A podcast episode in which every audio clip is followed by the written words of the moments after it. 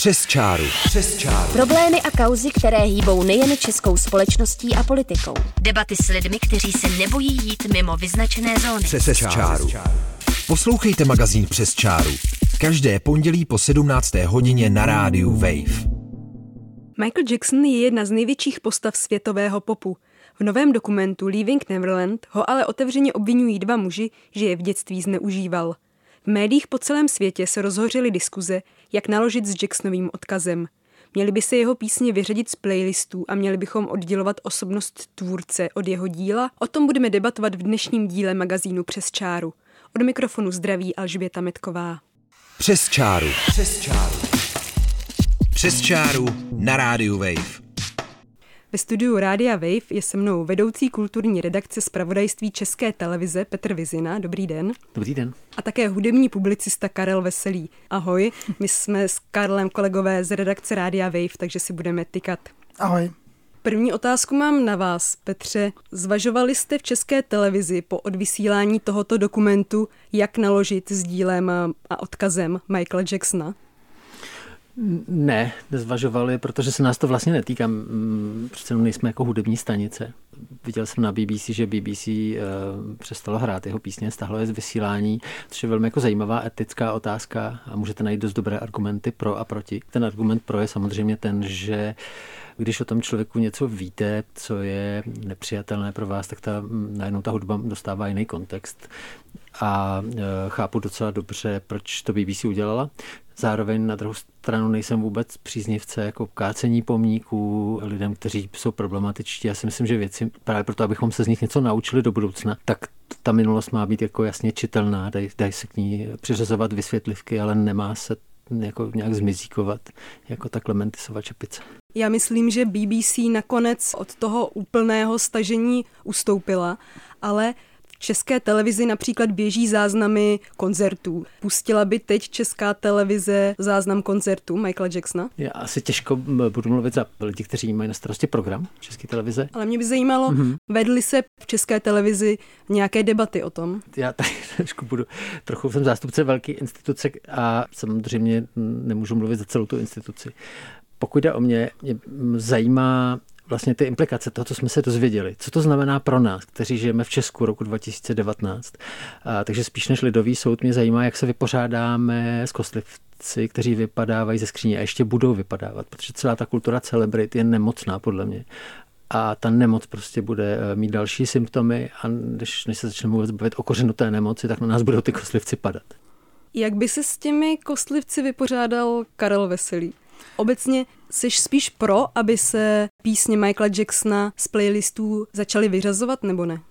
Ten argument eh, pro, eh, pro, podle mě ještě je i ten, že eh, posluchači můžou se cítit znepokojení tím, že poslouchají tuhle hudbu, která je spojená s nějakou nekalou minulostí, řekněme, ale zároveň dějiny populární hudby jsou plné různých komplikovaných osobností, které mají komplikovanou minulost, věci, které o nich zatím třeba ještě nevíme, nebo o některých jsme se už něco dozvěděli a, a snažíme se to ignorovat, nebo, nebo ne do takové míry, jako, jako ten problém s Jacksonem. Uh, příklady, já nevím, třeba James Brown nebo, nebo John Lennon, kteří mají za sebou historii domácího násilí poměrně, poměrně dlouho zmapovanou. Já, já to beru tak, že to vyrovnávání se s tím odkazem muzikanta eh, je na každém z nás, že to je nějaká vnitřní věc, která samozřejmě pokud mluvíme o nějakých institucích, tak tam musí padnout nějaké rozhodnutí a sám bych asi, asi volil nějakou možná opatrnější variantu toho, že pokud to bude, tak zdůrazňovat eh, to, že za Jacksonem jsou tyhle pochybné mm, věci z minulosti, aby, ten, aby byl jasný ten kontext té hudby, který zároveň ale je komplikovanější, protože Jackson žil v, nebo zpíval v době, kdy ten status těch hvězd byl ještě větší než je dnes, byly to něco jako nadlidi nebo, nebo bozy v těch 80. letech, což dneska už v populární hudbě úplně není. A i tam se, řekněme, jako posouvá ta role toho hudebníka a té, té postavy, která, kterou je dneska ta hvězda. Vy jste nás možná už by to taky eh, pozvala, aby jsme se tady trošku pohádali, že aby to mělo nějaký jako dynamiku. Nemusíte, bych, ale bych pokud chcete oponovat, bych navázal máte možnost. A, nesouhlasím s dvěma věcmi. Jedno je to znepokojení posluchače. Jakmile začne kultura dbát na to, aby nikdo nebyl znepokojen, tak to je, mm, to je konec co to je za měřítko nebýt znepokojen. Můžeme říct nebýt pohoršen, fajn, taky tomu rozumím a vlastně je to dobrý důvod něco stáhnout. Ale pak, když začneme takhle jako eh, subjektivizovat to, co se děje, aniž bychom byli schopni jako jiného argumentu, než toto mě znepokuje nebo toto mě uráží, tak to je kultura vlastně jako, jako zvláštní netykavosti a egomaniactví. A to je taková věc, kterou, s kterou úplně ne, se neumím srovnat. Dobře, tak si můžeme říct, že to jsou taky desky Quincyho Jonese třeba, kterého mám rád. Eh, nevidím důvod, proč být rezolutní jenom z toho důvodu, že, že by to znepokojovalo. A k té kultuře celebrit, já si myslím, že to je horší než eh, za Michael Jacksona. Z toho důvodu, že vlastně přibyly takové jako způsoby, jak někoho špehovat, jak, jak vyprodávat to soukromí, jak vlastně ta kultura celebrit může nabrat takový jako jedovatý twist v tom, jak je demokratizovaná těmi médii. A připomenu Jižní Koreu, která to byl velký příběh toho K-popu. Najednou vznikl obrovský kult celebrit korejských, ale eh, Karle, ty asi budeš možná znát to slovo, které já jsem se naučil teďka, když jsem připravil na tenhle rozhovor. V Koreji prostě je problém eh, toho, že nějaký jako slavný zpěvák poschovával nějaký malinký kamerky někde na dámských toaletách a tak a pak to zveřejňoval.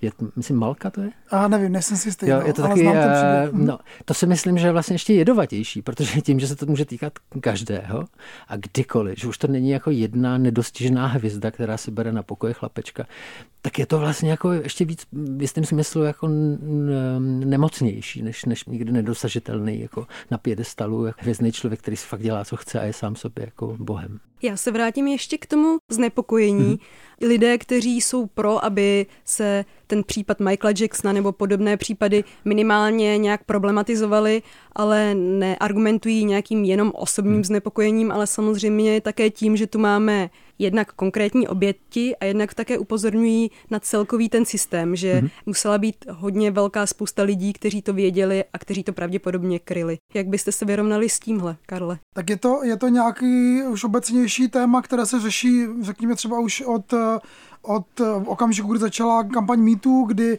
se ukázalo, že vlivní, bohatí muži mají prostě takovou moc, že jsou schopní zamést spoustu věcí pod koberec a jsou vlastně nedotknutelní. Až teda díky téhle jako organické kampani se teda tyhle věci vylezly na povrch. Myslím, že ten případ Jacksona je něco, co je součástí celé téhle, jako řekněme, vlny, kdy, kdy vyplývají na povrch některé informace o lidech, o kterých jsme si měli pocit, že jsou nedotknutelní a že, že vlastně si mohli dělat cokoliv. Takže vlastně dobře, že tyhle věci se dějí a že ty oběti těch podobných přečinů mají pocit, že má ta věc šanci se dostat na vzduch a může oni být vidět a ty lidi už nebudou dělat. Chcete, Petře, ještě nějak reagovat na ta Karlova slova? Já bych to zase vztáhnul k té naší situaci, že jsme v Česku v roce 2019 a k tomu, jak čteme ten příběh. My ten příběh můžeme číst zase jako příběh celebrity, ale si nemyslím, že by nám to příliš pomohlo. Je to jenom další voyeurství tom systému, který je založený na voyeurství. Podle mě ten příběh eh, jako mluví o rodičovské zodpovědnosti. Jo? Eh, mluví o tom, jak málo víme o mechanismech oběti. A mluví také o tom, co si s tím ta společnost jakoby má počít. Má se to hrát, nemá se to hrát. Máme se pohoršovat, nemáme se pohoršovat. Čili tohle jsou pro mě jako ty zajímavé otázky. Jo? Tak já si jako rodič si to vykládám tak, že koukám na příběh lidí, kteří nechali svoje děti s nějakým dospělým člověkem 24 hodin denně. To prostě jako pro mě těžko uvěřitelný, i kdyby ten člověk byl tak jako asexuální jako Peter Pan, nebo já nevím, pohádková postavička se mi zdá. A zároveň si myslím, že to je jako velmi nezdravý. Ten vztah je tak asymetrický, že, že vlastně vůbec nechápu ty rodiče, aniž bych je soudil. Jo. Jenom si myslím, že to je, vidím to jako druh opilosti nebo jaký svetovanosti. A pak mi přijde, že ta kultura celebrit vysílá jedne, jednoznačný vzkaz. Jestli jsi bohatý, tak si můžeš dovolit prostě úplně všechno, protože ti všechno projde, což je zase otázka jako soudního systému. Myslím, že z Ameriky často přijímáme teda jako eh, toho horší. Já myslím, že to byl jako první možná signál byl O.J. Simpson, ten mm-hmm. soudní, mm-hmm. soudní spor. Prostě když máte peníze na dobré právníky, tak si můžete vlastně dovolit všechno, protože vás toho vysekají. To myslím, že to je úplně do kontrakt nějaký představy jako z obecné spravedlnosti, která je občanská. Jo. A pro mě vlastně rodiče, který konzumují jako zprávy o celebritách, dávají svým dětem tenhle signál ty budeš zajímavý, až o tobě bude psát prostě tenhle obrázkový časopis. Do té doby tvůj život, prostě nějaký snažení, pf, to je pod radarem, jako tohle je zajímavý. A to si myslím, že to je to, jako ty, takhle to mluví ke mně, prostě ten, ten Jacksonův příběh, že mě vlastně popouzí celý, celý ten systém, jako celebritní, Což vlastně taky mluví k mojí práci, že vlastně jako uh, celebrity a VIP a všechny tyhle ty věci považuji za jako fakt jako negativní věc. Je tedy dobré oddělovat osobnost autora od jeho díla v každém případě, nebo se to musí posuzovat situace od situace, případ od případu? No já jsem nad tímhle hodně přemýšlel, pokud ta otázka je položena takhle jednoznačně, oddělovat nebo neoddělovat. A mně vlastně došlo, že znám spoustu muzikantů, jejichž hudbu miluju i osobně a nejsem třeba jejich jako kamarád, se prostě nesedneme a zároveň mám spoustu muzikantů, se kterými jsem kamarád a jejich hudbu nic neříká nebo neoslovuje. A tam vlastně jako mi došlo, že ta hudba je vlastně oddělená od té osobnosti. Zároveň ta osobnost, pokud koná nějaký, nějaký, nějaký jako reálný přečiny, které jsou právním systému neschvalovatelný, tak tam je jasný, že asi přichází na řadu nějaká jiná spravedlnost jiného druhu. Ne to, že tu hudbu nebudeme poslouchat nebo že ji vyřadíme z playlistu, ale že bude, že bude sedět nebo bude, bude do vězení. Já jsem asi obecně eh, nepřítelem toho vymazávání té minulosti. Vlastně, jako kdybychom si prošli Prahu, ještě bychom tady viděli pár Leninů a viděli jsme tady nějaký stopy minulosti, tak bychom se mohli jako dozvědět něco taky o tom, kdo jsme vlastně, jako k čemu jsme náchylní. Jo.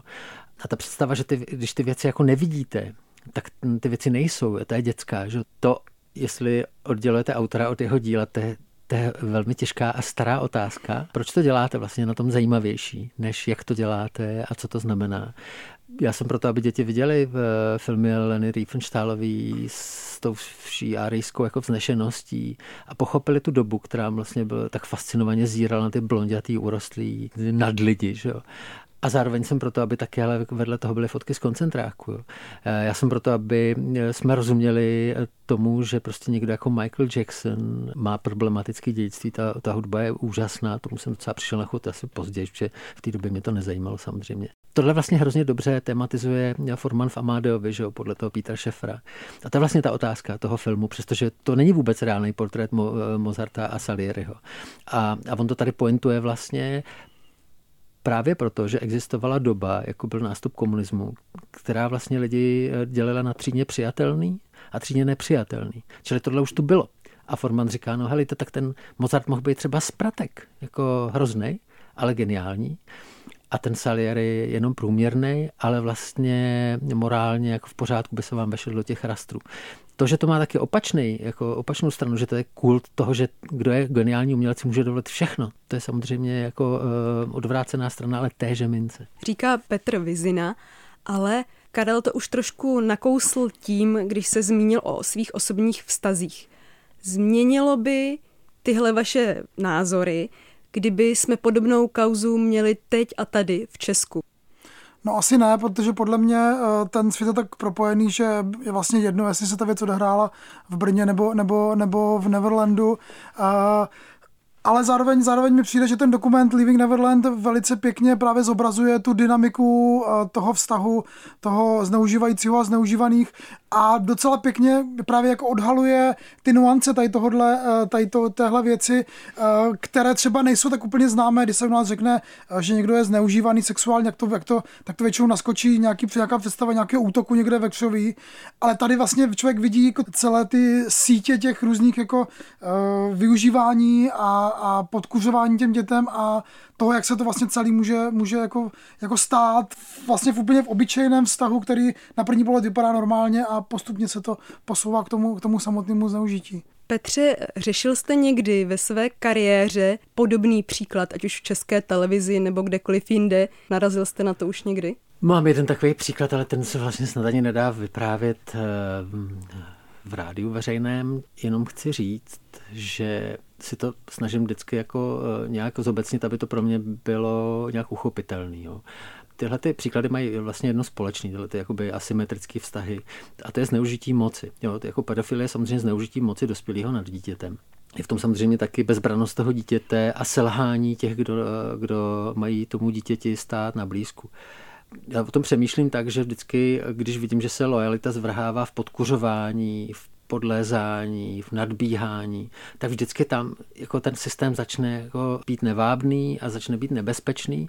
A je to vlastně jedno potom, jestli je to vztah mezi mužem a ženou založený na, na jako zvláštních jako, uh, asymetriích toho druhu, jako že je mocenský. Přetlumočil si to tak, že se máte snažit o to jako promýšlet pořád ty svoje vztahy pracovní i veřejný a osobní jestli jsou symetrický, jestli vlastně ten druhý člověk je pro vás partner, nebo jestli to, jestli to utilitární vztah, jestli vy ho, vy ho tak trošku jako nepoužíváte. Jo.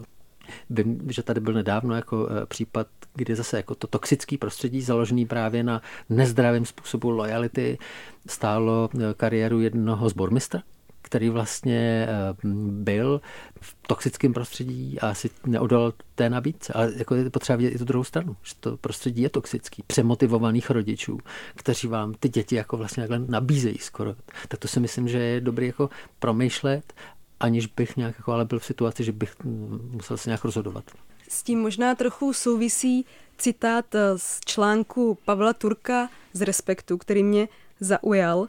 Přestože dokument Leaving Neverland přináší jednostranný, jednostranný pohled a Michael Jackson už nemá šanci říci svou verzi, při současném poslechu jeho skladeb nakonec nebudí největší pohoršení oprávněná pochybnost, že nejspíš jde o hudbu člověka, který hrubě zneužil obdiv dětí.